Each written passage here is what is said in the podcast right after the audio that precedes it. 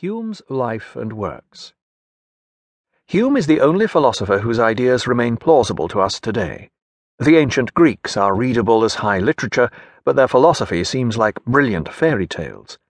The medievalism of Augustine and Aquinas is alien to the modern sensibility. Descartes and the rationalists make us realize that the human condition is not rational. The earlier empiricists seem self evident, wrong headed, or absurd and the philosophers after Hume fall mostly into either of the last two categories. What I have just tried to do, Hume succeeded in doing. He reduced philosophy to ruins. Hume went one step further even than Berkeley and thought the empirical situation through to its logical conclusion. He denied the existence of everything, except our actual perceptions themselves.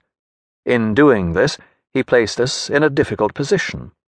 This is solipsism I alone exist, and the world is nothing more than part of my consciousness. Here we arrive at the end game of philosophy, one from which it's impossible to escape. Checkmate. Then suddenly we realize that this doesn't matter. Regardless of what the philosophers say, the world remains there. We go on as before. As did Hume, whose gargantuan frame and ready wit were not that of a bewildered, Beckett like solipsist thinking himself to bits. What Hume expressed was the status of our knowledge about the world. Neither the world of religion nor the world of science are certain. We can choose to believe in religion if we wish, but we do so on no certain evidence. And we can choose to make scientific deductions in order to impose our will upon the world. But neither religion nor science exist in themselves.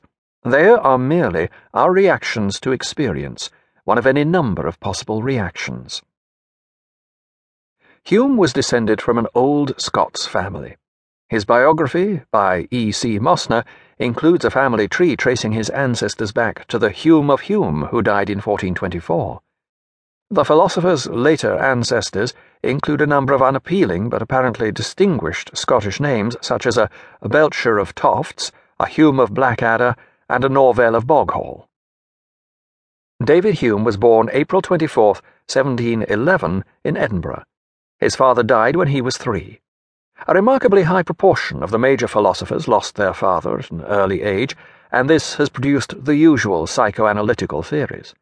The gist of these is that the lack of a male parental figure creates a profound need for certainty.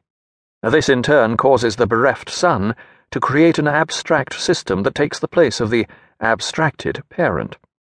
Such psychoanalytical theories can be brilliant, entertaining, and possibly even informative though about what I'm not quite sure. In other words, their resemblance to the philosophers they describe is uncanny in many aspects, except that of intellectual rigor. By the time David Hume arrived on the scene, his branch of the distinguished family tree had descended to the point where it was living on the chilly little estate of Ninewells. This was nine miles west of Berwick upon Tweed, near the village of Chirnside on the Scottish border. The original house where the philosopher grew up no longer exists but the gullible philosophic tourist is shown the Philosopher's Cave down the slope to the southeast of the present house. This dank, cramped, uninviting aperture is where Hume is said to have meditated as a lad, as well as during his later years, when its inner reaches might have proved something of a tight fit for his ample form. If our thought is affected by our surroundings, we would expect Hume's meditations in this instance to have produced a somewhat Neolithic philosophy with claustrophobic tendencies, and indeed, this is much how the great German philosophers who came after him were to regard Hume's work.